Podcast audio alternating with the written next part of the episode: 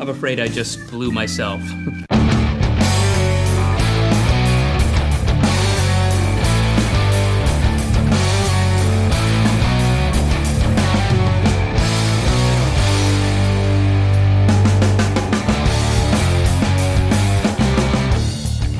Hello and welcome to the Scottish Rugby Blog podcast. I am Cammy Black and I'm joined this week by Rory Baldwin Hello. and John Anderson. Hi there. Uh, if you're listening to us, then you already know we're on Acast, Apple Podcasts, Spotify, TuneIn, and anywhere else you can subscribe to podcasts. Uh, you can leave us a review on Apple Podcasts, and we've had quite a few since the last episode.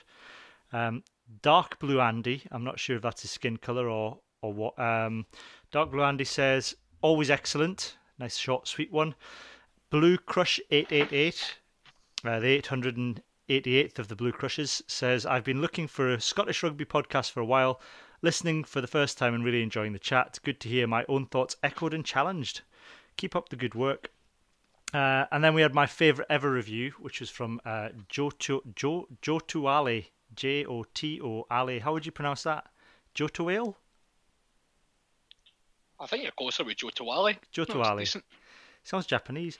Um, Uh, they said it's a long one, this, but it's a good one. I never dreamed that I would find a podcast that would satisfy my interest in Scottish rugby whilst also regularly referencing Frank Sidebottom and the fall over lo-fi indie jingles. Have done a Venn diagram analysis, and it seems like an absolutely terrible idea for everyone apart from me, but I'm very glad it exists. Pleasingly shambolic and made with love, I heartily recommend it to all those who share my interests, which is nobody except for the makers of the podcast. Given it's apparently being made specifically for me, I look forward to regular features on the poetry of Ivor Cutler, tips for making vegetarian pies, and a three hour spe- special on what a throbber Mike Brown is. Keep up the good work. um, uh, I have got several recipes for vegetarian pies, including one for a vegetarian Scotch pie. If anyone wants that, because I'm not going to take up the podcast reading that out, um, email podcast at scottishrugbyblog.co.uk and I will send you that. Um, you can also get in touch with us. See, it's seamless this. You can't see the joins, can you? You can also get in touch with us on Twitter at scottrugbyblog and at Cammy Black. We're on Facebook, and of course, you can visit the blog scottishrugbyblog.co.uk. Uh, you can also join the Scottish Rugby Forum over on Facebook. Uh, it's not officially affiliated with us, but John, you're one of the admins. Um, Yep. Yeah, and a lot of the members uh, seem to enjoy what we do. Um, shall we? Shall we crack on?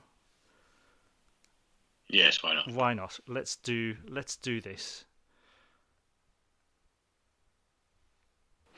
Well, we love Ty and we love closing doggy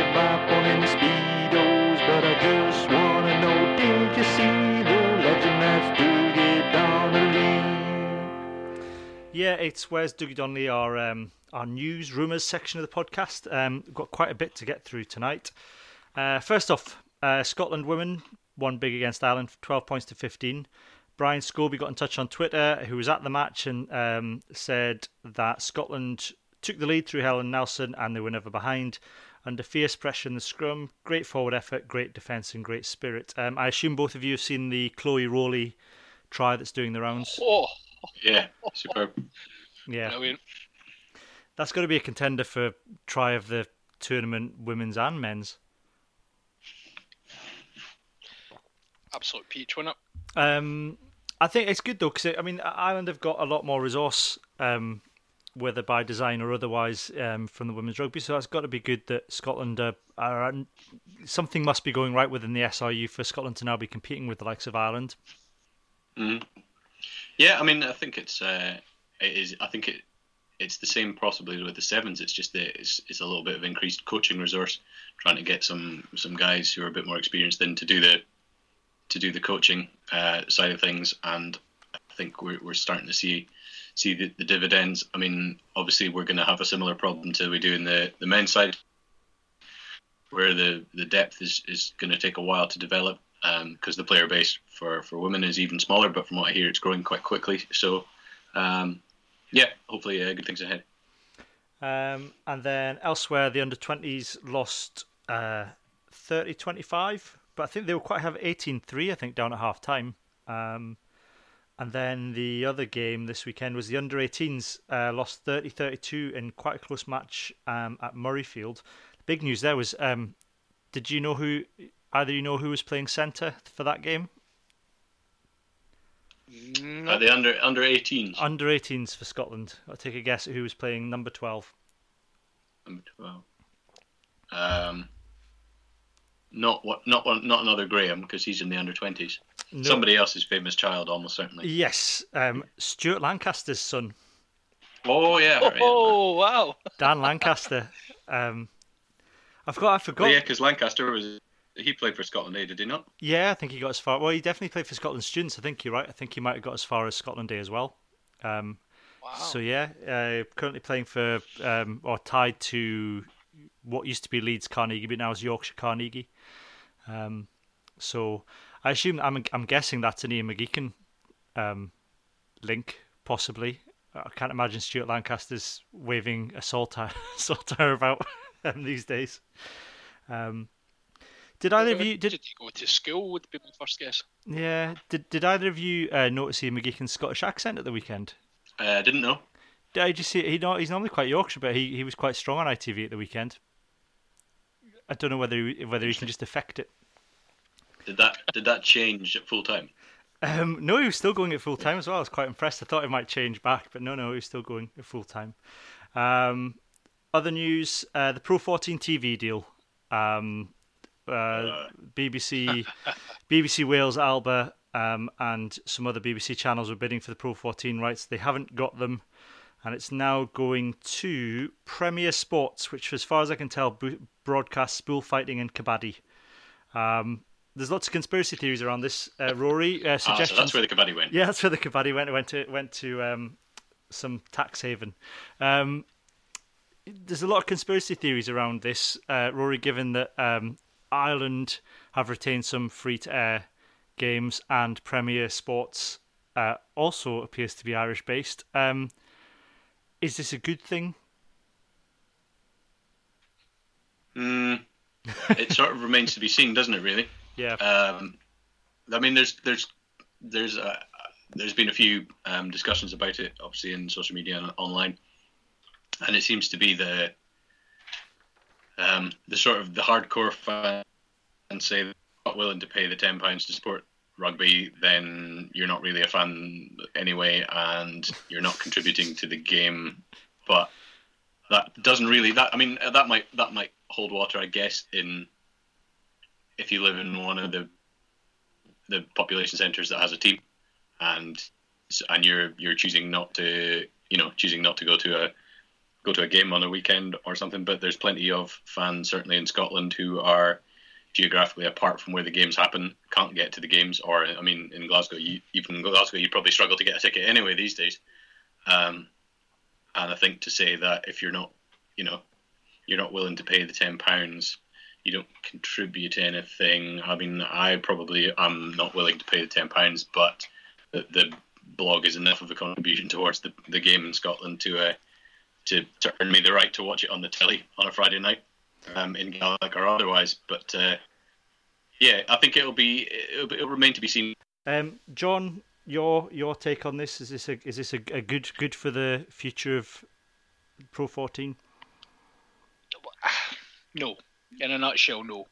Um, I can see the logic behind it, and I think after the expansion with the South African teams coming in, it was clear that they're continuing to chase money, and we don't know the details behind the deal as yet. Um, but the guess is that obviously Premier Sports have cl- clearly offered the most money to take the rights, um, but I, I mean, I just keep reading over and over that no sport seems to, with the exception of maybe Premier League football, which is the, the outlier, no sport seems to flourish when it's not available in some format on free to air. Um, and the, the, Pro 14 has been, well, Pro 12, Pro 14 has been growing and growing and growing, and it's getting wider exposure, and we're seeing big crowds along at Scotstoun and and, and things like that. And my concern is that that progress will inevitably stop at this point because nobody nobody will be able to see the games. The the other thing to, to sort of suggest, and they they have released a free channel, Premier Sports. Um, creatively titled free sports so um, you know we don't know what we don't know the details of the deal as yet But it, it grinds my gears a wee bit when people are saying, "Oh, it just means more people will be able to, uh, you know, I'll have to get off their couches and go along to the games," which is fine and well, unless you're a Glasgow fan, Yeah. which has seven thousand three hundred fourteen people sold out every game, including the Italian teams. So yeah, I'm I'm frustrated, but I'm I'm keeping it cool just now until we see the full details. Yeah, I mean, you made you actually you made a daft well, what seemed like a joking throwaway suggestion, Rory, um, on Twitter when this was announced about possibly broadcasting the Super Six. Um, but but actually, when I thought about it, it's not. That's not. I mean, you used to have. I was thinking of the Doogie, Dougie Donnelly clip I found on YouTube a while back, but you used to have Mel, the likes of Melrose and things on a you know highlights on a Saturday, you know BBC Yeah. Scotland TV. So it's not it's not a daft as daft a suggestion as it might appear.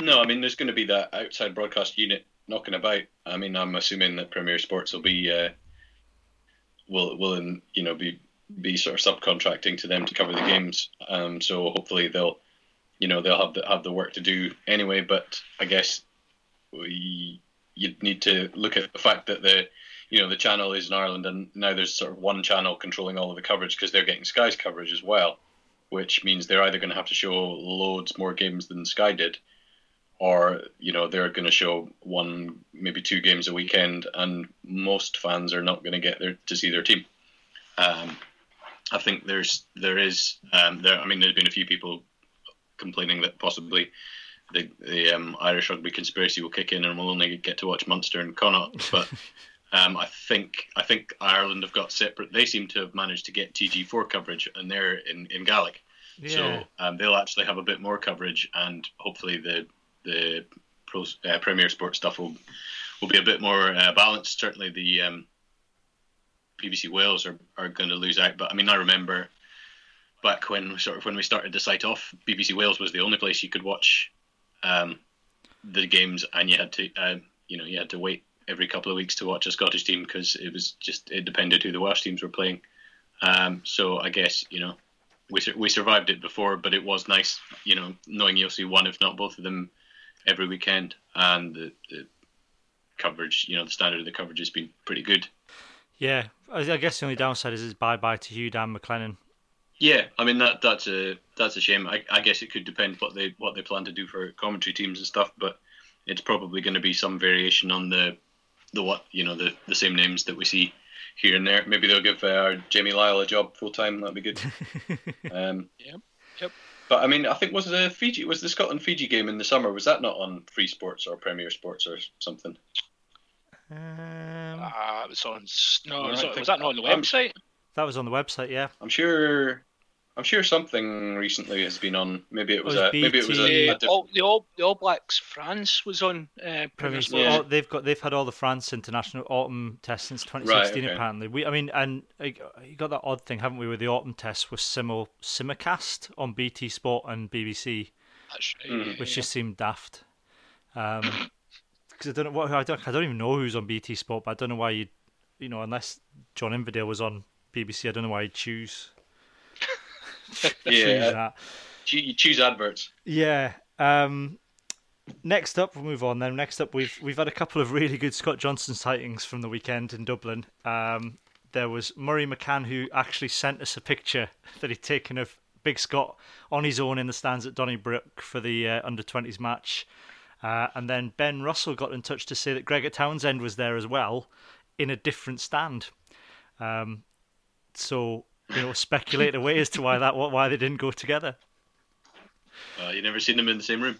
Oh, true. Um, yeah, but there he was, big Scott Johnson, looking like a swollen David Ginola standing in the stands. Um, He, he looked quite lonely. I thought. he did, yeah. And I, well, we said, we asked, I think I suggested to Murray that he go up and talk to him, but I didn't hear back. Um, the other, um, he's, he's been uh, he's been given a pair of concrete concrete slippers, concrete baffies, and chucked, chucked least- in the water leaf. well, maybe we should just be thankful that he wasn't Eddie Jones.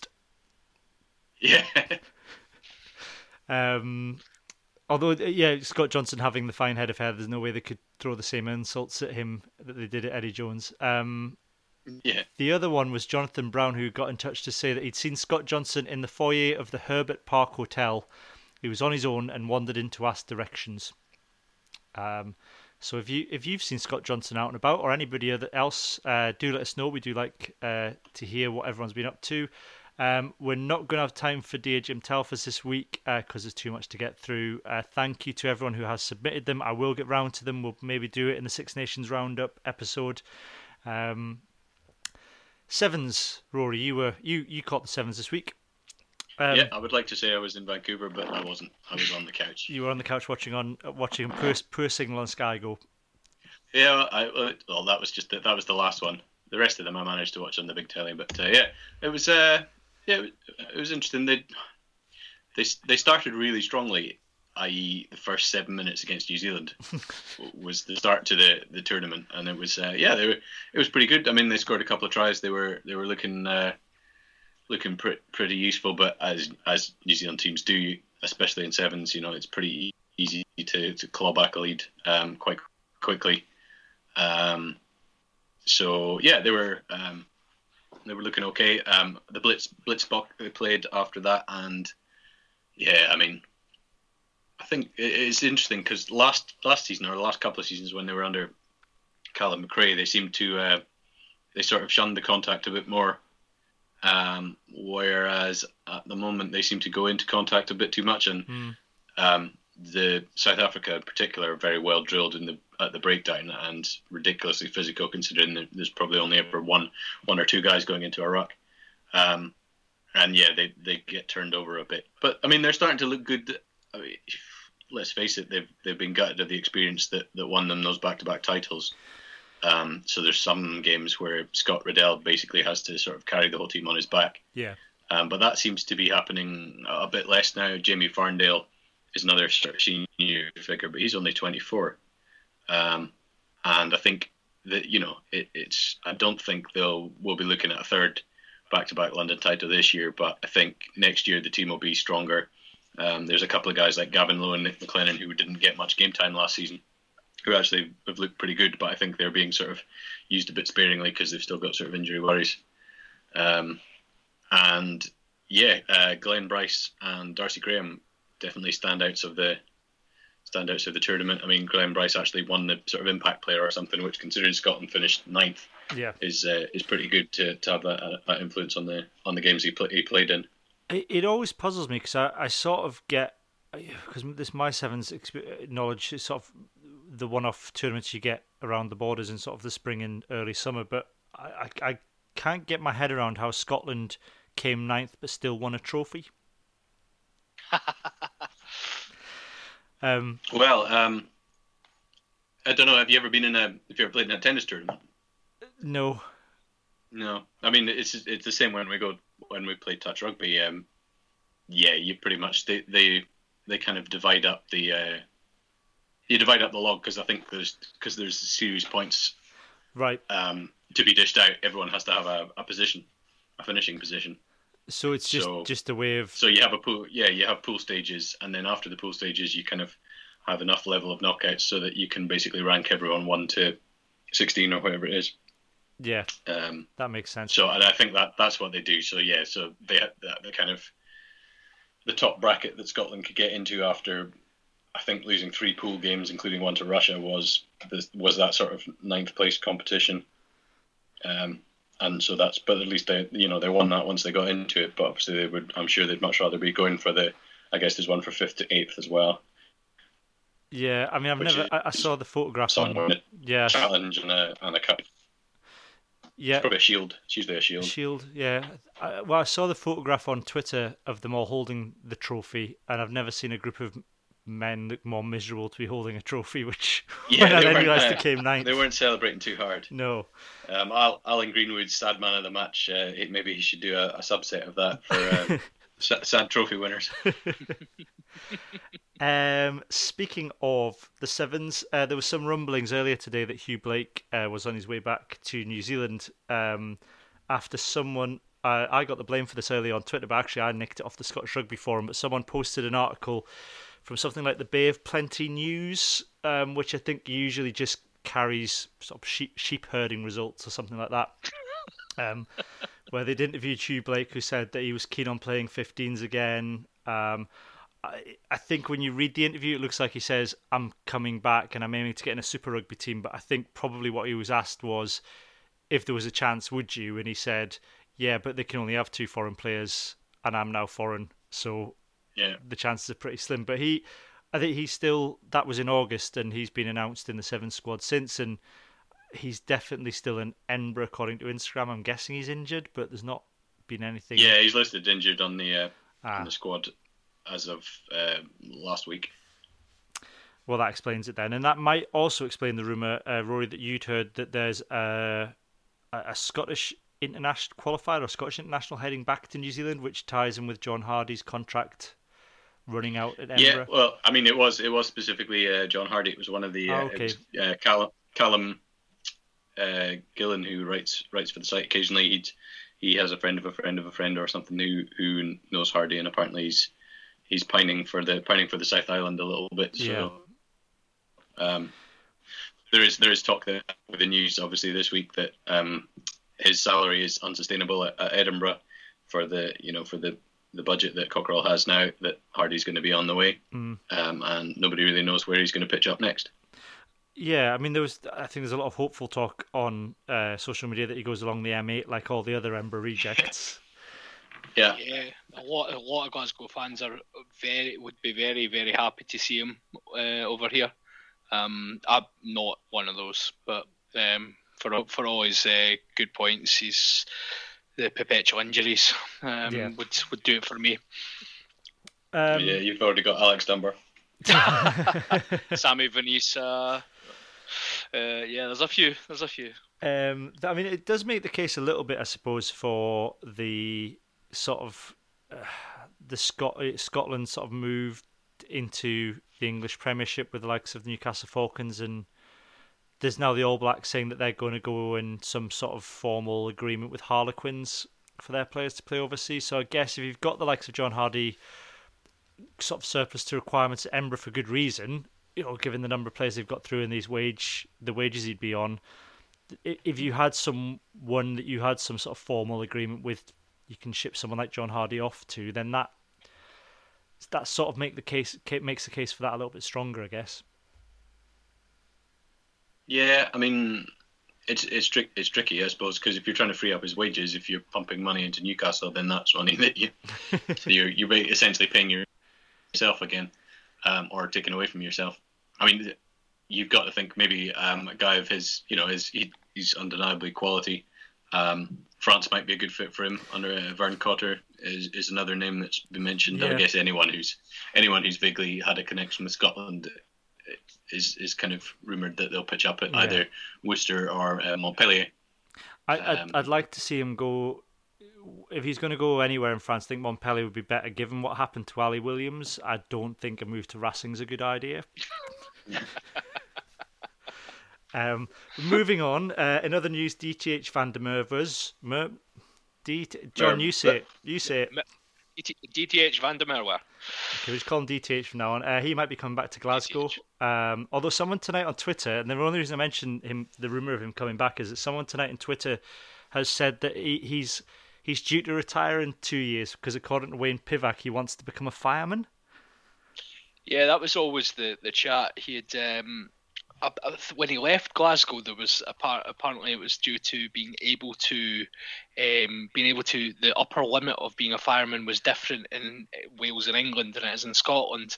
So his his, his um, rugby is to become a fireman, um, but. I don't know how that's start panning out now. What what are you doing to players in Glasgow, John, that makes them want to join the emergency services when they leave? it's um They go on nights out in Glasgow. yeah, basically, yeah, yeah. They they join Finn, they head out at night. So you seen what happened to Greek? Um, this is basically that that's the norm. So yeah, people they try to get a well-to-do profession after hanging out with Gre- uh, hanging out with Finn and the boys. Yeah, I'd like to see. Um, I don't know, maybe um, Niko Matawalu join the Coast Guard or something like that. Can see him doing the doing the the Baywatch. Yeah, definitely. Have- Yeah. Could we have along the Hugh, front, Dan, along the beach at Troon. get Hugh Dan doing that sort of voiceover for it as well? uh, right, let's move on and we'll do this. Head, heart, and arse. Yeah, uh, it's head, heart, and arse time. Uh, let's deal with the Ireland Scotland match. Um, shall we? Shall if we're doing head, heart, and ass, shall we do it backwards and start with the negatives, and then try and end up on positives? Um, Rory, do you want to, do you want to go first with your what's what was your ass from that game?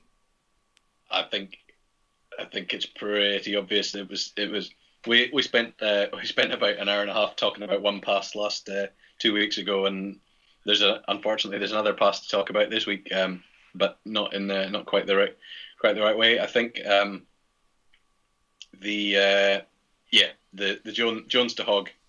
There's been a lot of uh, lot of media coverage of it. Um, a lot of I- Irish uh, Irish press and stuff have come and analysed detail to show how Sexton's sort of body positioning kind of drew Huw Jones in and forced him not to not to pass it to Hogg, But let's face it, he just he he ballsed it up. If he'd passed a little bit earlier, Hogg let's Hogg probably would have got into the corner at, at the worst and scored it. Um, and at that point, the game was uh, you know that point the game was was pretty close. Um, it would have made it a you know I think 10, 10-7 at half half time going in there, which would have been a completely different complexion on the game to the one that we saw. Um, I don't think the pass is completely the uh, the sort of deal breaker on the game. Um, I think the the main the main bit that was that I was noticing when I then I watched it back um, was actually just sort of um, where was the time? It was 39 minutes and five seconds for me was when the game sort of fell apart, and because I mean, yeah, even with even with that that that clear cut try left out there, um, there was always a chance they were going to, you know, Scotland were going to get another another try scoring chance. They had another couple that they also blew. Um, but uh, yeah, 39 minutes and five, they messed up the line out, overthrew it to I think it was Devon Toner, who then went on a sort of rampage. Gilchrist, who I think was the jumper that had missed it, probably tried to make amends too hard. Jason Rory Best stood up and then sort of looked down at his feet, noticed that he was in danger of kicking the ball out of Best's hands, so he kind of fell over his own feet, trying not to do that, but inadvertently fell backwards into Conor Murray, taking him out. Wayne Barnes gives a penalty. Ireland set off on the advantage, and that was pretty much, you know, that was a try straight before half time Yeah. um, after you know a few uh, a few phases later, the, after the, the, the scrum, and I think Scotland go in even going in seven three down, even if they you know if they hadn't hadn't made that um, seven three down, that would have, I think that would have been Scotland would have been really happy with that, um, but instead. I mean, or, or you know, even going in 10-7 up, obviously that would have been ecstatic.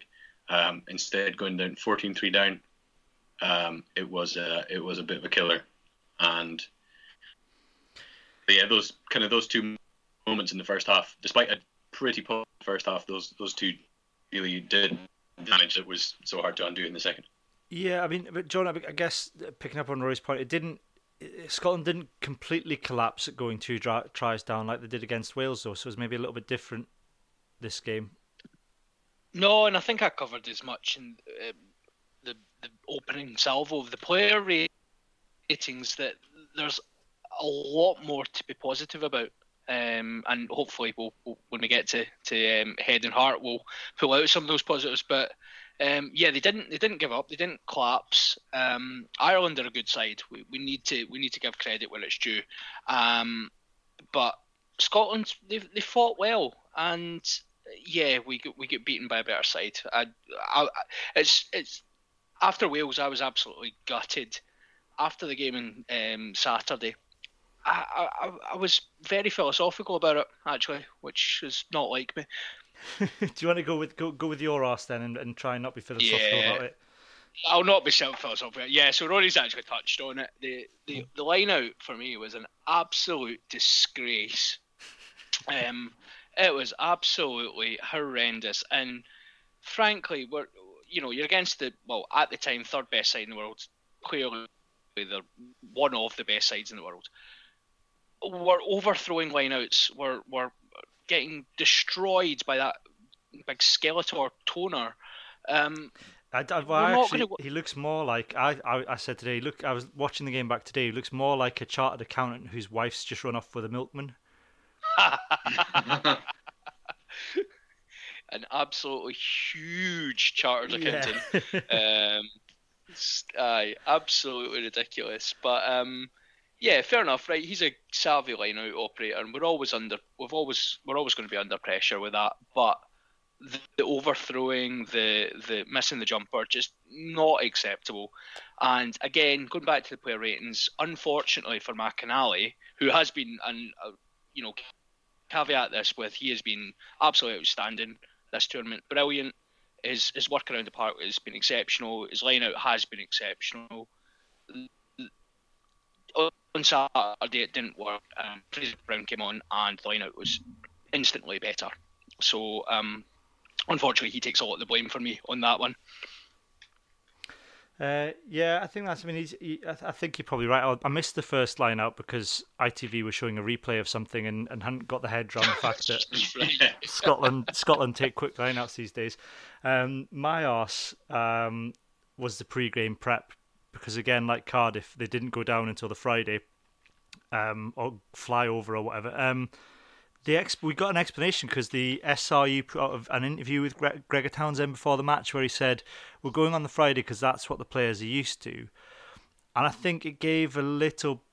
It's a bit worrying, I think, because it gives an insight into the approach that they're taking to away games, which is they've they've had clearly identified it's a problem for Scotland. So the way they're going to deal with that is um, let's wrap them in cotton wool. Let's try and make the players feel as comfortable as possible.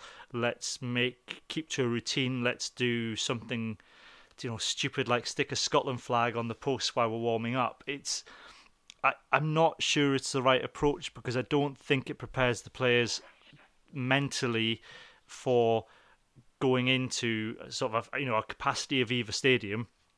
And for all the you know we'll talk about later, the Scotland fans were in fine voice. Th- That's you know coming stepping off a plane, going going to bed, waking up, and then walking into that stadium the next day isn't. You're not going to be mentally prepared for that having a captain's run at Murrayfield. I don't think. Um, and there was an interview with Dan Parks last week where he said that in 2010 at Croke Park, the captain on the captain's run, he, he worked out the wind, and it was only because of he'd worked out the wind on the captain's run, he was able to make that kick that won the game. And it's little things mm. like that, and I just think there's too much. I I don't know what I think the approach in trying to win away is too much trying to make the players feel comfortable. I think it'd be far better. They went over there early, soaked up the atmosphere of being in a different country, being somewhere else, being somewhere where you know the hotel receptionist is, or you know, is is, is having a a couple of digs at you or a bit of chat, or you know, you go and get your coffee down in Dublin or wherever, and you know, people are aren't as friendly as they are in Edinburgh, and I don't think that's a bad thing to be in in that atmosphere. I think it helps for making decisions on the pitch and not being under pressure. Yeah, surely you want them to be as uncomfortable as possible, really. Yeah, because that's you know that if you think that the the difference to to the Cardiff game was it was it was you know passes going amiss it was it was dealing with the situation and you think if they and that has to be to do with playing somewhere you're not familiar with in unfamiliar surroundings. Yeah, I mean, there, there's got to be some kind of um, there's got to be some mental element because if you look at the difference between the try that they did score, um, which was kind of bookended either a, a couple minutes either side by you know Hogg passing way over Kinghorn's head and Mm. then Horne doing the same thing when he should have passed to Jones outside him. But then you look at the the try they scored from the set piece, um, and which shows that they're clearly all of them because I think pretty much the whole back line was involved. Yeah. they're all clearly able to execute a two on one and complicated dummy moves. So it's not it's not that they don't know how to do it. It's just that something something gets in their head and prevents them from doing it at that point. Whether it's whether it's you know Ireland's ama- amazing defence or their experience getting inside their, you know what what the players look for in terms of deciding when they're going to pass it, when they're not, how they're going to pass it. Um, a lot of the passes seem really fast. Um, Horne was doing that thing where he really sort of shovels it along and it and kind of whips it, um, which was maybe designed to avoid kind of big looping passes that Stockdale could intercept. But um, it did seem quite on, on a few occasions, you know, the passes were, were so fast that they were, you know, too far over over their heads or, or behind them, Um, because they were putting too much energy into the, the power of it and not enough into the accuracy. But yeah, it's, I, I have no idea what it is that stops a player from, on any given moment, Yeah. doing something or not doing something that they've they've done perfectly well two minutes before. or even they've done they can do perfectly well in Murrayfield, which then Yeah, which which that you know if you if you're approaching it from a scientific point of view, that's that's the variable. The variable is they're playing Yeah. away from home, and Yeah. they need to deal with that better. Um, yeah. let's let's move on to what what let's should we do head let's do head next. Um, mix it up a bit. Um, J- John, your your head. What's what's your head to take from that game? The um, yeah, um, I think we we got what actually most sensible fans expected, and I think it's not a bad thing to lose that game. In that, if we were to scrape a victory there, or we were to come away with you know a, a penalty kick to win win the game, and we we break the hoodoo, we we can now win away from home in the Six Nations. I, I, my fear would be, and I think this this team's on this team is on a journey, and I'm kind of glad it's taking its time because I think there's so much potential there, and the learning that they'll take from Saturday about execution and about how we. Um, how how to build a game, how to build a score, how to manage um, a very good team um, which Ireland done to us. We we are a good team, and Ireland managed us sup- superbly, and Scotland will learn a lot from that. And um, I think all the players in that park will be better for it, um, including guys like Huw Jones, who who is um, I think I think we have this, you know. A couple of weeks ago, he's talked up as being one of the uh, one of the best centres in the Northern Hemisphere. I don't think that changes from this weekend. However, I think what this weekend reflected was the guy's been a professional rugby player for two years, give or take, you know, two and a half years. Um, he's had, I, I was loo- looking earlier on, if you exclude Western Province, so Currie Cup, I'm just excluding that. It's it's not quite at the level. You talk about Super Rugby and his Glasgow games and his Scotland starts. He's had just over 50 professional games of rugby. Compare that to um, Robbie Henshaw, who would have, you know, possibly been lining up against him had he been fit. At the same age, Henshaw's had almost hundred games. Mm. So you know we're, we've got a very young side, and guys like Jones who've come out of nowhere are inexperienced in that situation where he's running. He's got the whole of the Aviva Stadium up against him, wishing him to make a crap pass, and shockingly he did. Um, and you know he'll not make that pass again he'll not make that mistake again. And I think that's that's the key for me. Um, that's what I'm taking away from it. It was it, it's a good lesson for the guys. Yeah, I think it was interesting that Townsend came out in the press conference afterwards and said that Scotland are two to three years away from Ireland, and what he behind, behind Ireland. behind Ireland, and what he meant is it's not going to take us two to three years to get there. It's just that they've been that that the Irish group of players or their core group of players have been together two to three years. Um, and I think that's probably true. And again, I think you're right, John. I mean, if if, if you told me sort of during the Frank Hadden, Andy Robinson wilderness years that Scotland would have won three games in the Six Nations two years on the trot, and that's potentially what we're looking at. Uh, you know, I'd have bit your hand off for that. hmm Um, Throw on top of that all the tries scored as well. Yeah. The, the fact that the guys actually look like they know what they're doing. Um, yeah, I, I think we Most, most of the time. most of the time, yeah. Aye. Well, we don't like it to always be so organised, but yeah, like you say, looking back at what we've, what we've seen before, you you would you would have sold your granny and, and burrowed out your own kidney to to get that sort of level of performance. So yeah, definitely happy-ish. Yeah, um, I'd gone with. Uh, I think I've just written down under headers that was not Wales.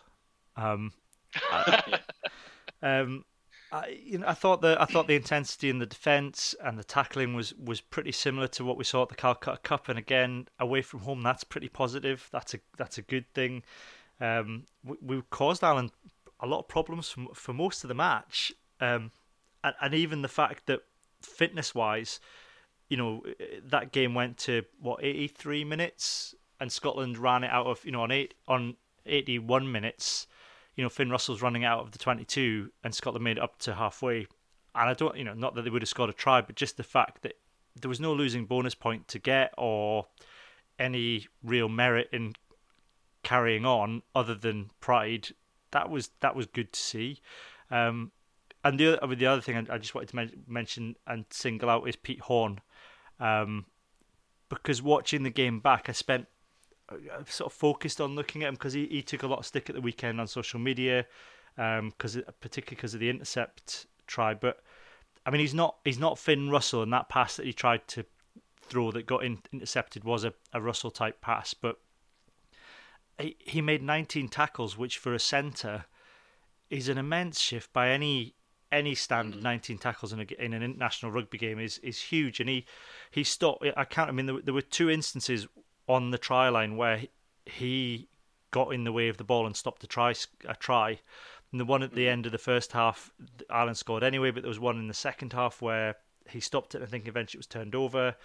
Um, and he had a, there was a lovely kick as well, a kick to the corner on 30 minutes. And I think for all his doubters, Horne still offers enough for me to play at 12, and I think that'll click. I think it is. I think the the Laidlaw, Russell, Horne sort of axis, whatever you want to call it, is work. It worked against England. I think it. I think it. It would be worth another run out against Italy.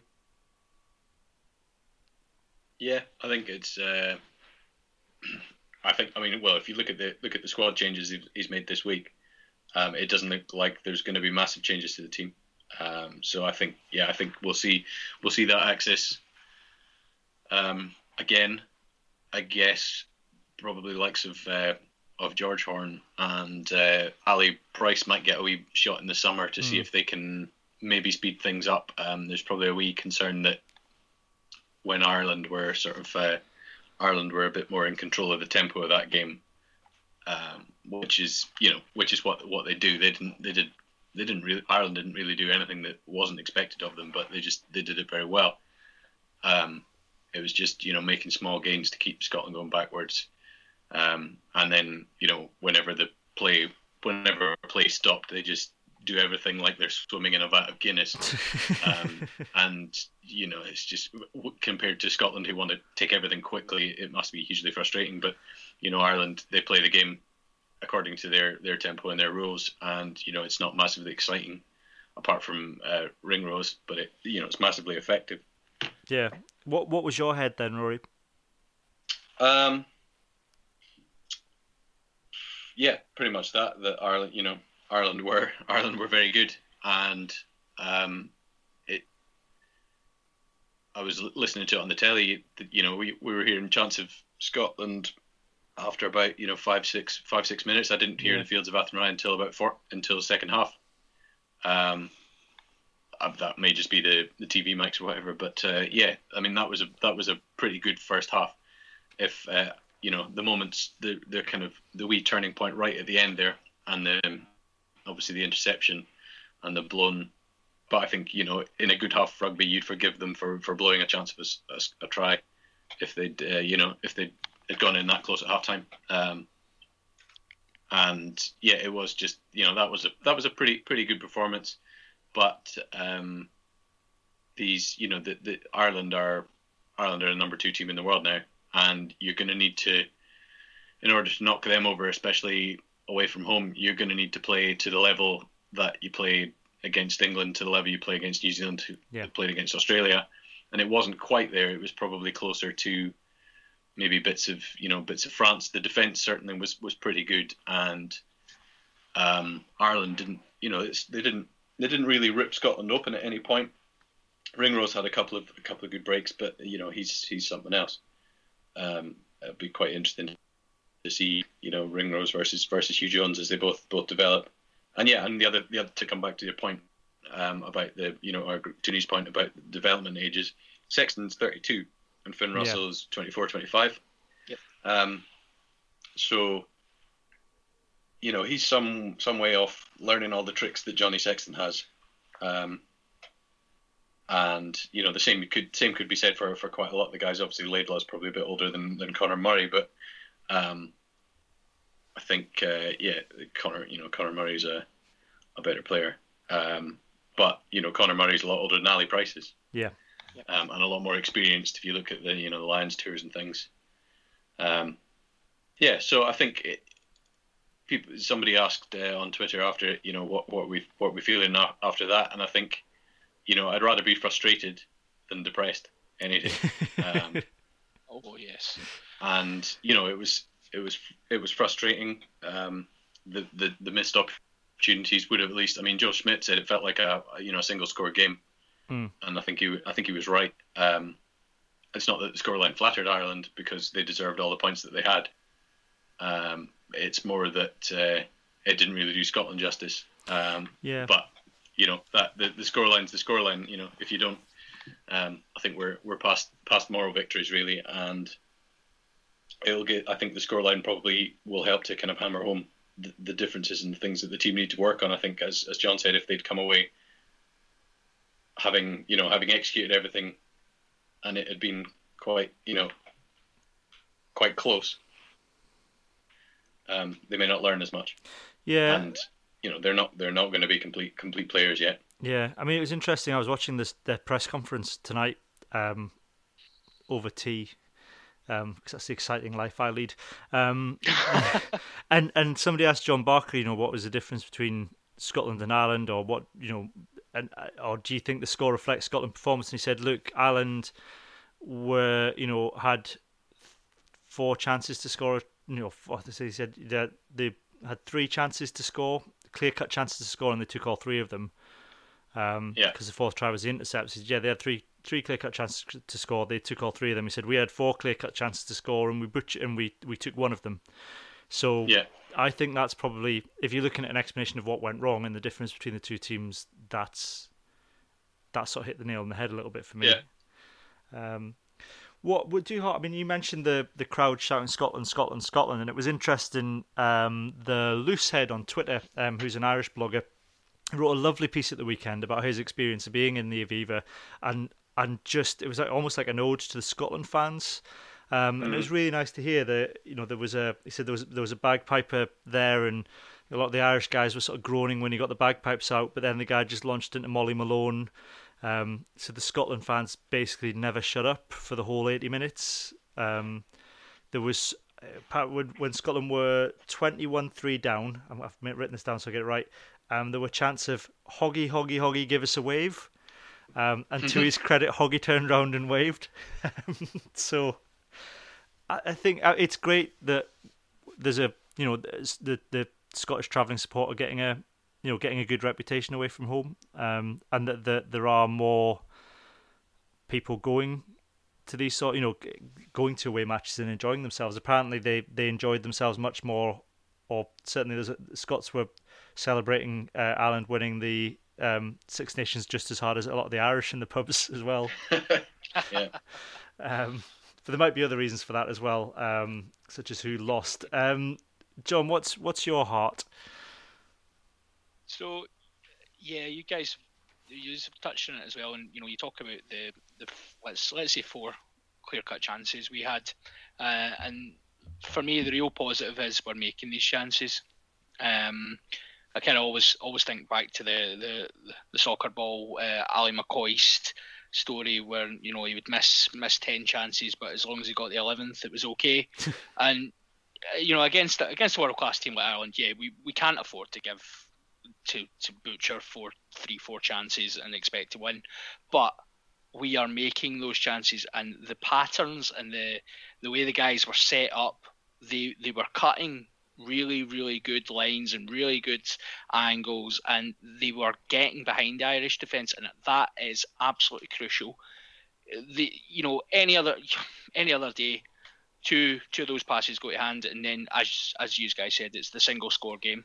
Um, that for me was really positive uh, because we'd heard in the, the build up about the Irish defence and how how brilliant they were and the rush and you know yes they, they could be a bit narrow but obviously Joe Joe Schmidt is the master tactician and he would have a way to work out what Scotland were doing. And you know there was I think it was Neil Francis the the Irish guy who was writing about how you know Scotland were just going to be absolutely destroyed and their their much much vaunted attack would be uh, nullified. And that wasn't the case.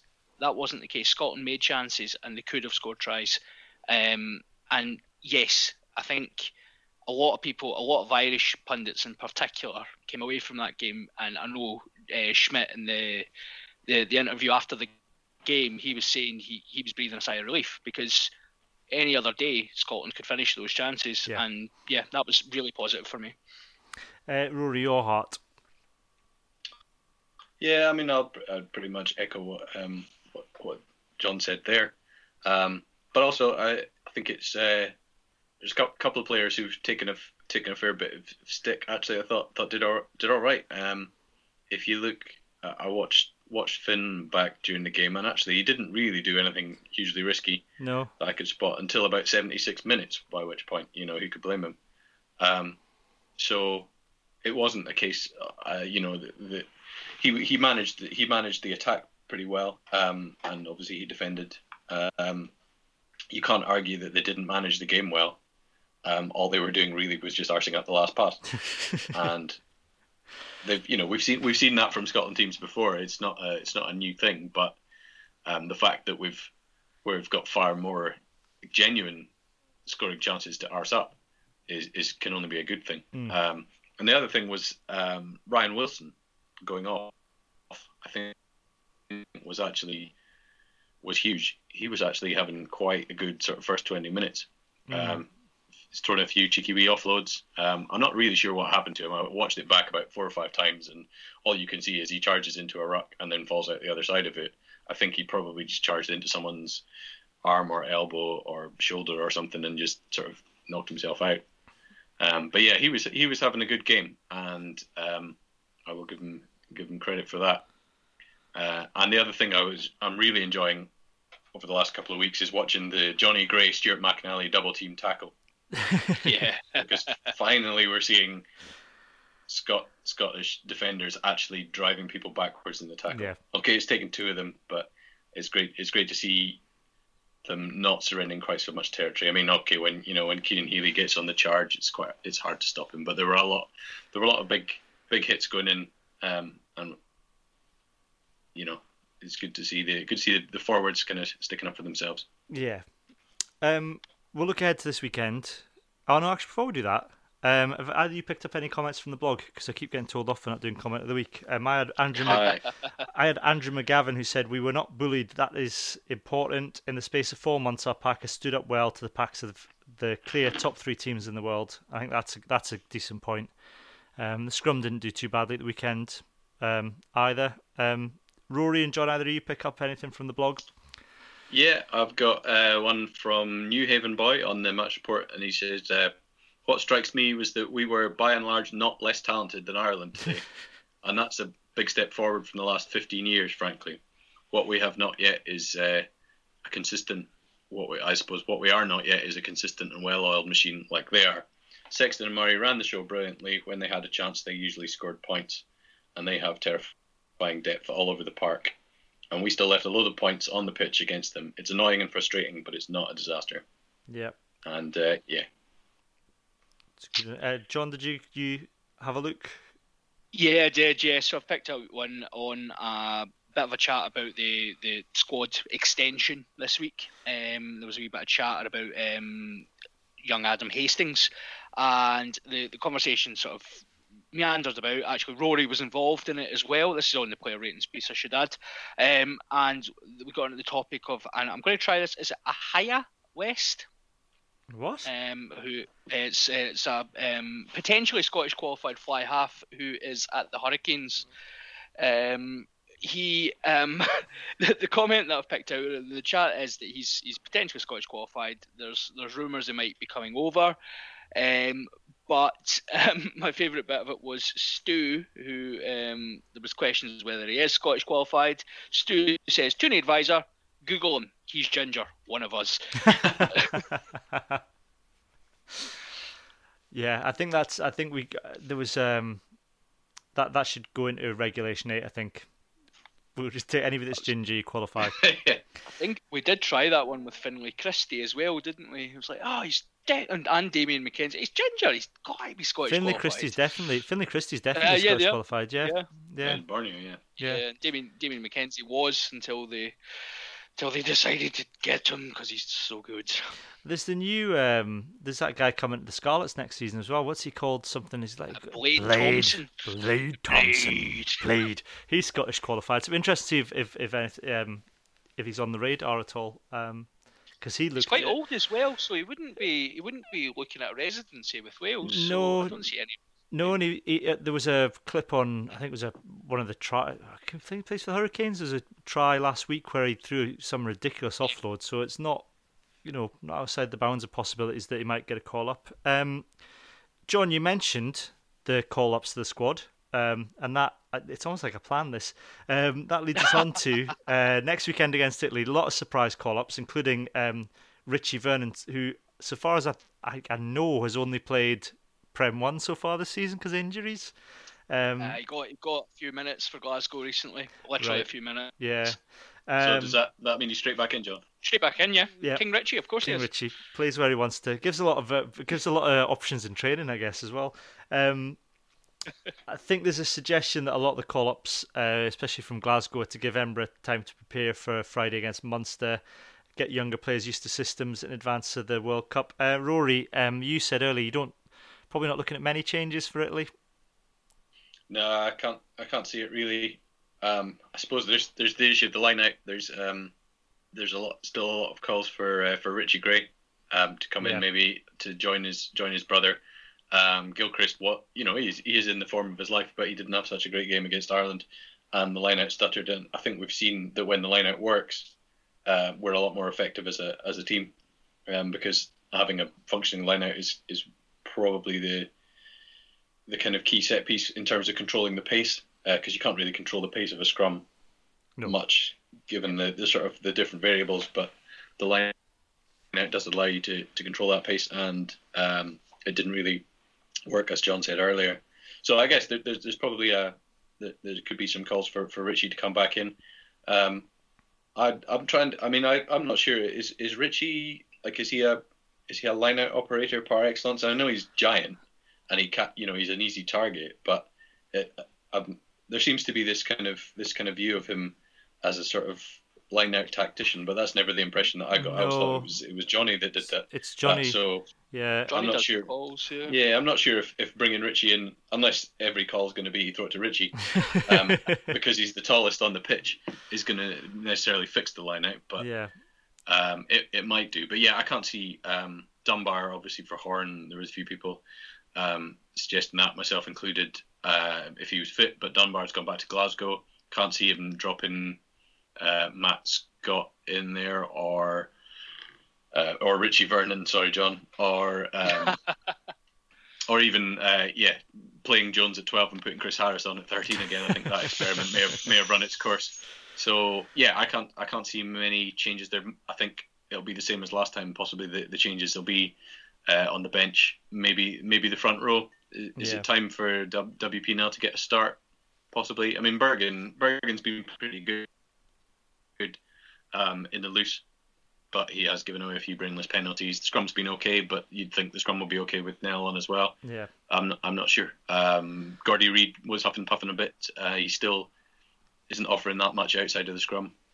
Um, if we feel that, I guess it depends how good the Italian scrum is. You probably don't want to go with a weakened scrum there to Rome, especially with the forecast looking a bit dodgy. So Um, yeah, I can't see too many changes. I don't. I mean, I, I can't see him. I can't see Tooney sort of throwing in all the kids just because it's the because it's Italy.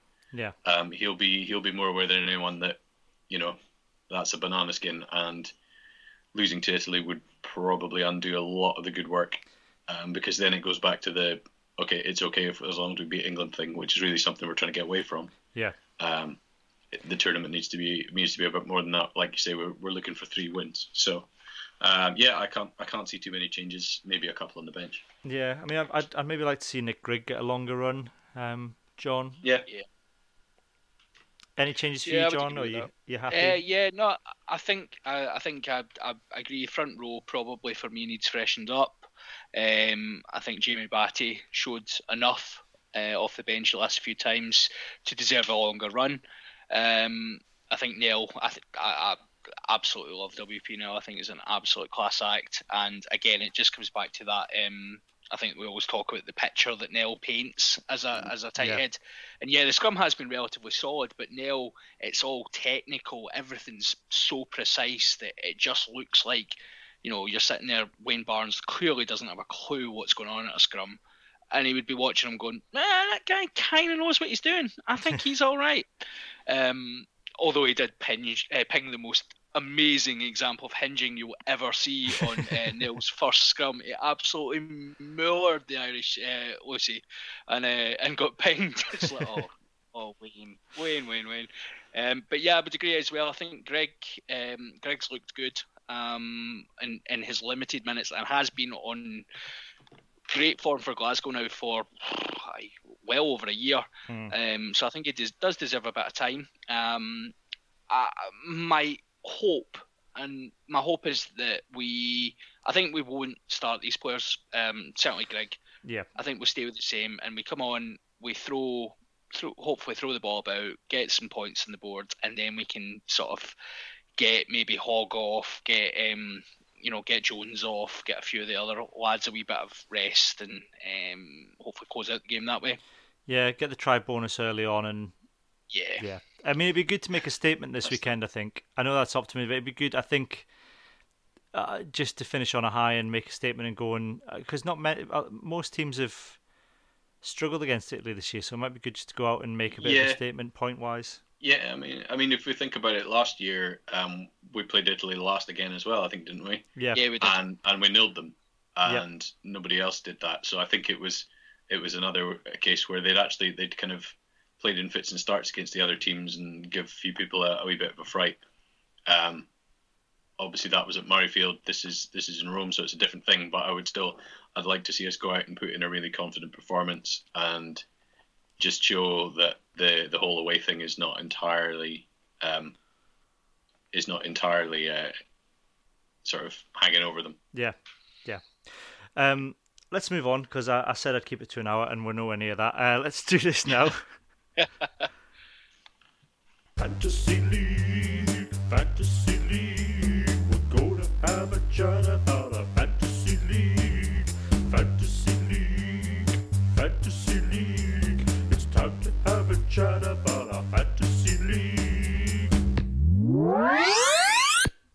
Uh, yeah, it's time to have a chat about the fantasy league. We'll do it really quickly, and the main reason I want to mention it is because I'm up to 14th, despite despite choosing Gareth Davies at scrum half, who scored minus two points this week, and dropping Jacob Yeah. Stockdale. Um, Oh, Well, yeah, think where you could have been if you kept him. I know. It's uh, it's just it's so tense. I'm, I've never been as tense about the fantasy league before. Um, John, you're 97th.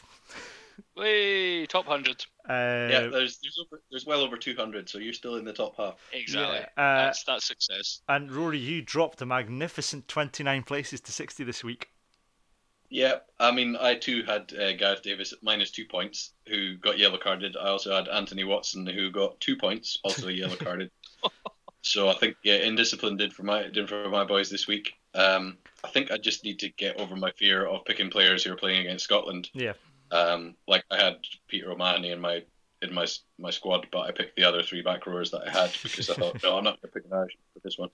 And yeah, so basically, I'm letting I'm letting my my heart or possibly my arse rule my head. Um, yeah, it was a week, weekend to forget, but yeah, still still 60th. That's uh, Yeah, and if you drop 29 places, you can always go back up again. You know, these things happen. There's exactly. A lot yeah, a lot Um, of movers. still, I'm still, uh, I'm still too late to jump on the Jacob Stockdale bandwagon, but I've, I'm glad to hear that you've you've got off that. um, there's been a big. Um, the Callum Mackenzie Appreciation Society jumped 46 places into 13th, so there's there's a chance to move. Uh, there's not many movers at the top. Um, I will just give everyone a word of warning um, that uh, before we announce the winners, I am going to carry out an audit of everyone's team to check that people have been picking Scotland players because I don't think it's right that people would win the league who don't pick Scottish players in it. At least two, I would say, is the minimum. Um, I make it a I person. think you, you have to. Yeah. Yeah, I I- suppose you could just leave them on the bench every week.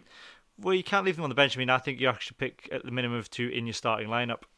Yep. Oh, Given uh, given it's a Scottish rugby blog league. well, you see the the the the, t- the sneaky tactical rule, which I think I'd prepared for last time, but we never never covered it, was actually um, what you want to do is find whoever's going to be playing Italy, pick their winger and make him your captain. That's what I've been that would have done for Stockdale, would have done for uh, for Watson back then. Um, so yeah, so you might you might find there's a few people pick Scottish players for this weekend anyway. Yeah, I mean Um, that's that might be that might do it for me, and I can't go any higher because I picked George North as my captain, which is what saved me, I think.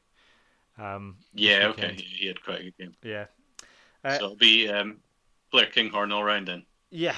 So uh, let's let's see how we go. Um, we'll if if I get time, I'll try and collate it for next week. If not, we'll do it in the um, we'll do it in the Six Nations review uh, pod a couple of weeks time. Um, let's move on. We'll do this now. Hands in the Ruck, hands in the ruck, who has got their hands in the ruck? In the ruck, hands in the ruck, who has got their hands in the ruck? Yeah, it's time for Hands in the Ruck or any other business section of the podcast. And we've had quite a few shouts for this um, on Twitter. Um, Rory, you've had some as well. Yeah, I've had a few, which is quite good because it saved me having to come up with anything to rant about. Although I could, um, I will just have a pay brief lip service to Mr. Wayne Barnes. Um, yeah, Not because I thought he lost us the game or anything, um, but just because he, you can tell that he clearly wants to be the best referee in the world. Um, and he does a lot of, you know, he, he, he is a good ref. He communicates well as to what he's looking for, almost talking the whole way, you know, the whole way through it.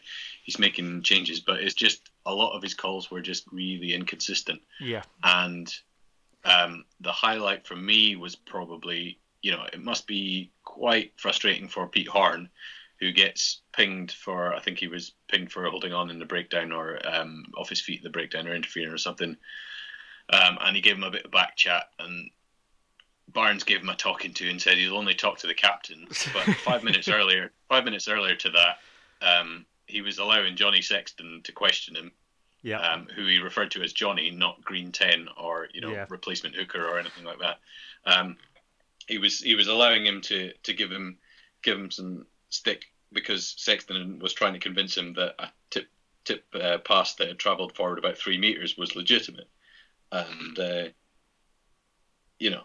that- It, it must it must be hard. It seemed. I mean, he he probably doesn't refer. I suppose he referees the Irish teams in the knockout stages of Europe more than Scottish teams. But um, yeah, he, he, you know, I don't. Yeah, I treat every, treat everyone the same. Really would be would be nice. It's nice that he knows the guys and he can use that shorthand so that they know who he's talking about. yeah, I guess, but it must seem a little bit like um, must seem a little bit like the you know the the, the odds are stacked against you. Um, I mean, the breakdown was was a, a lot different to how it was against England. Um, Watson did get a penalty there, but he had to work very hard. I mean, the English breakdown technique was just to not compete, which wasn't you know which got us some some ground. But the Irish breakdown technique seems to be to just flop a couple of big lads on top of you, so that you know you don't have a choice but to go off your you know drop onto a knee or a hand. Um, yeah. but yeah, um, we had a few, a few on, a few on Twitter as well. Uh, our old uh, friend of the blog and um, guest star at the start of the start of the season, Mr. Alan Dimmock, who um, doesn't like the advertising and hashtag emoji nonsense that's painted on Super Rugby pitches. Um, I'll have to defer to Mr. Dimmock on that one because I, I, um, don't get up. early enough to watch Super Rugby, but um, I looked this up. I can up. imagine it's probably. I looked this up. It was the Sharks versus the Sunwolves, and he, he's quite right. It is a complete abomination. Um, it's it's a it's a proper emo- smiley emoji, and I couldn't tell what was weird about it. Is I don't think it's painted on the pitch. I think it's projected onto it, Oh, which makes it worse. Um, yeah, but it, it was weird because it didn't look like it was when it was projected on. It didn't look like it was projecting onto the players, but it was definitely there when when you watch the highlights. It was definitely there at the start of the match, but then later on in the match, it's not there. So I, I Yeah, don't. okay. There's some Yeah, sort of trickery there, but it's it is very distracting. So if you want to go and see that, it's it's uh, the Sharks versus the Sunwolves highlights are on YouTube, and yeah. Uh, I agree with. I was going to call him Alan from Dundee because I had that one written down as well. um, I we had a lot of people get in touch with us about the rash of parody accounts um, that we covered last week. Um, Rory, you um, you brought that up as your hands in the ruck, but somehow I got the blame. yeah. Sorry about that. Yeah, Well, the- I, I, yeah, I just uh, I tend to just sort of put it out there, and then I, I- did. I did notice that I did notice that, that one of them changed. Huw Jones changed into I think the Water Boy, yeah, which at least is something different. Um, yeah. And I noticed that uh, one of them changed their location to apparently not funny or something like that. Yeah, that was what. Um, that, yeah, that was I- Huw Jones or something changed. I mean, the I think the worst one was the Finn Russell one that added Pete Horne into some abuse, um, Yeah, and that that's not no, it's just not on. Um, the Big Bad Box one keeps asking people what the rules are because people keep telling they're not funny, and he keeps saying I didn't know there was any rules. Um, a couple of them have upped their game, but not many of them. Um, I think I think some uh, of them, some of them have given up and just said, "I'm not bothered anymore," but seem to still be tweeting. I yeah, I think I mean the the rules are that if you that you're I've written them down if you want them. Yeah, I mean, I would imagine the rules are that you have to clearly show that you're a parody of the character, because otherwise you're just passing yourself off as someone you're not, and you're Yeah. impersonating. So I've it got has to actually be comedy to it because I mean, if you that's the only way you can rip films off in other films is if you say it's parody. But yeah, you know, it has to it has to be. It doesn't have to be funny, I suppose. Look at all the um, look at all the the kind of um, scary movie and that sort of thing. true. I've I've written down ten rules for parody Twitter accounts, um, All right. just to help them out. Um, so if you're listening, guys, um, you know, I would say keep up the good work, you know, Yeah, get, Um, get, in t- get in touch. We'll do a special special. Yeah, um, the rules for parody. So, rule number one: never ever break character. Rule number two: never ever break character. Rule number three: work out what your angle is and stick to it. If you can't stick to it, it probably hasn't got legs, and you should give up. No retweets unless they're accompanied by a comment. No sycophancy. No come on Scotland or anything like that. Uh, rule six: less is more. Rule seven: if it isn't funny, don't tweet it. Rule 8, don't at me, I don't care. Rule 9, seriously, don't at me, get out of my mentions. And rule number 10, I've blocked you all now anyway. Um, so that's my uh, that's my 10 rules to the. Um, I would say, yeah. If you want to, if you want to know how it's done, look up Unreal Gavin Henson. Yeah. who's been doing it for years. Uh, he has, excellent, and that's that. Some of those genuinely come from me having a quick look at his account. He doesn't he doesn't retweet. He quote retweets. Uh, he do, he never says "come on wheels" anything like that. He sticks to character religiously. So yes, um, he's well worth a look. Um, uh, the other one I've had is I've got Alistair McFadden on Twitter uh, who said his hands in the ruck is the short memory of Sun fans adding players into abuse and mourning the result. A couple of years ago, we'd be delighted by handing uh, tr- by having try chances in Dublin. Maybe we could enjoy the upward journey. Um, Uh, I've got a few more. Uh, English guy in Edinburgh University Student Union, which was obviously full of English people who called him uh, called Alexander Thompson pathetic for cheering a French win. that's pathetic. That's just Um, Ian, who flew from Edinburgh to Dublin to be amongst his own people for the game and ended up in the Three Sisters surrounded by Irish people. yeah. Well, there- there's no there are no Scots in the centre of Edinburgh. It's Australians and Irish. Everyone knows Yeah. that.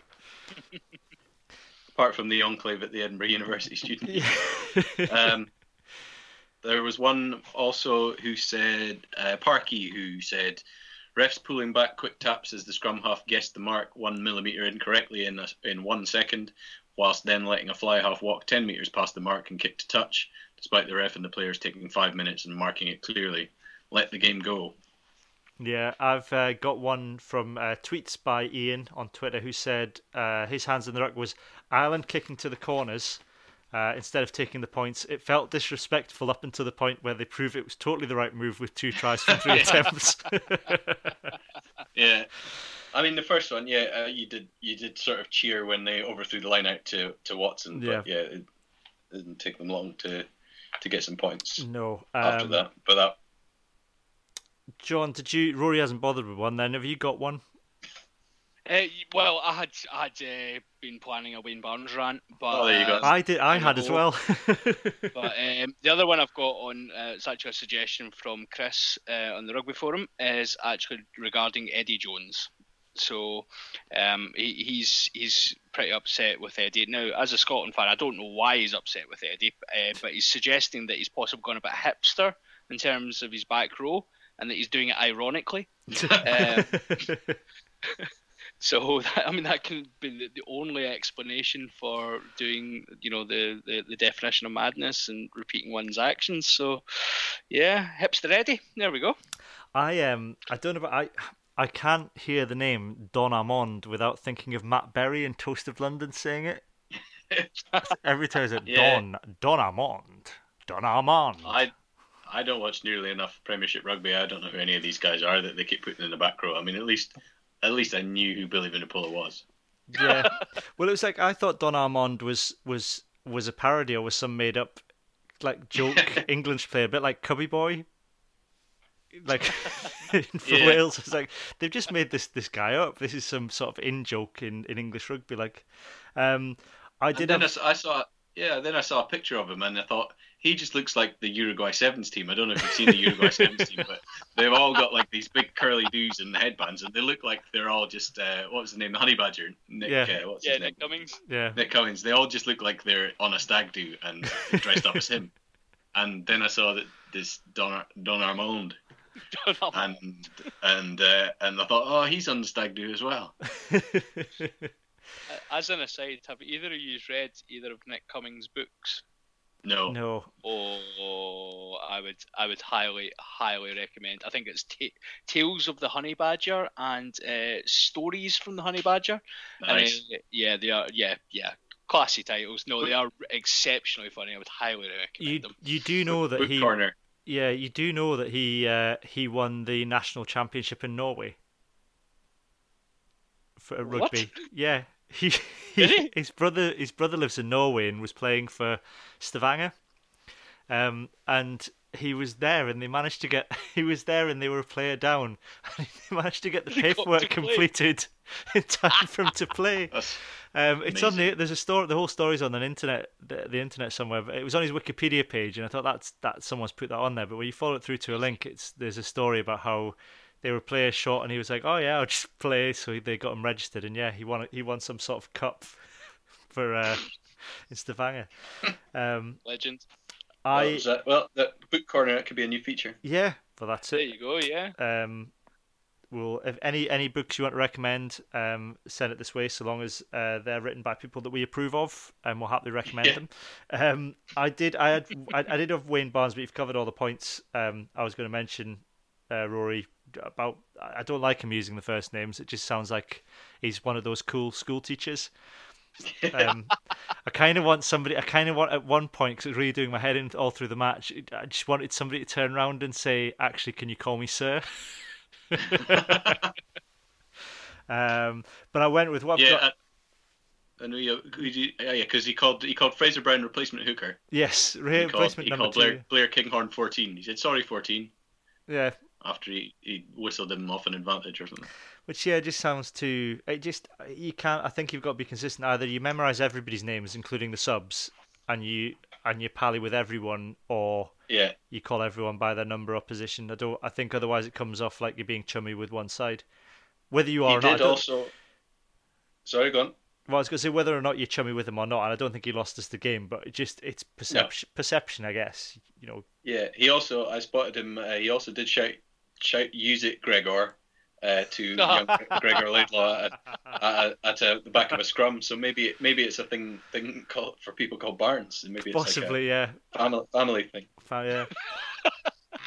um, I actually went with my main hands in the ruck was uh, head impact assessments, um, and the fact what's annoying me now is we are the pretty much the only team that's being honest about it. Um, the C, the the, the Healy um, thing where he was clearly clearly had taken a knock, was receiving treatment on the field, and Scotland got turned over. But Scotland got turned over because Pete Horne didn't want to run into a medic treating somebody who was clearly concussed. Mhm. And I was a bit. It was frustrating that they, that didn't. I think is it's you'd go to a scrum in that situation, but it was frustrating that Barnes let play carry on, and didn't say, "Oh, hang on, we've got a medic on the pitch. What's wrong?" And then he, Healy's there, clearly getting treatment to his head, and you know Nige in the France game was there straight away when you know um, Gilles, you know Gilles, Gilbert or Jailbait was getting you know saying his, his head. And uh, you know we we pulled off well quite rightly Wilson goes off. That's fair enough because he didn't come back. But you know we pulled off Kinghorn for a you know a suspect you know we've got Dr James Robson who's the world leader in this sort of thing admittedly. But why aren't other teams pulling players off? Why are they not being honest It was really, really, it was really disappointing with Barnes as well. In the with the Ryan Wilson incident, he played on for quite some time after Wilson went through and was clearly injured. Yeah. And then as once the play ended, he sort of came back, sort of jogged half half-heartedly over to to check on Ryan Wilson. And as he's going along, he, he's sort of saying to oh, I can't remember which Scotland player it was. It's like, "Oh, you, your man's down. He's, he's he's badly injured, or something to that extent, or the, there's been a serious injury." It's like, seriously, Wayne, if you think there's been a serious injury, why have you not stopped the game by now? Yeah. Uh, this is insane. Yeah, he did check. I think he did say, "Do I need to stop the game?" Which I'm assuming was to a Mm. touch judge. But I do. T- I think if someone's down and Wilson was clearly sparked out, Oh, you should done, you should stop the game. Um, so yeah, that was my hands in the ruck. I, yeah. Any more for any more? Are we all done for this week? I think No. we've, went, we've went about four hours by now. So yeah, um, yeah. Well, we, we get stats on these things now. People, there's a, there's a sharp drop off after an hour. But some people, I don't know if that's because people tune out and then listen back in again because we don't get. I don't know about that, but yeah, people do drop off out after about an hour. Um, Yeah, you only get an hour for lunch, don't you? Well, that's Or true. Or commu- or commute. com- commute, yeah. So Mm. um, yeah, we do try and keep them to an hour, but there's and I did think this one would go to an hour given we lost, but yeah, there you go. Um, uh, anyway, we will be back next week uh, at some point um, once we uh, figure out our schedules and coordinate ourselves. Probably Tuesday night, um, as normal, to review the Italy game. We'll have a pod the week after where we'll look back at the Six Nations as a whole. We've got some exciting plans coming up for April. Um, do leave us a review. Do tweet us, uh, message us, whatever you want to. Stay in touch, uh, and we'll do our best to get through them all. We're getting a lot of contributions. Thank you so much. Um, we, Yeah. We're going to struggle to read them all out, but um, you know, uh, keep going, and we'll uh, we'll read it out at some point. Um, but for the minute, um, it's bye from me and bye from Rory and John. Right. I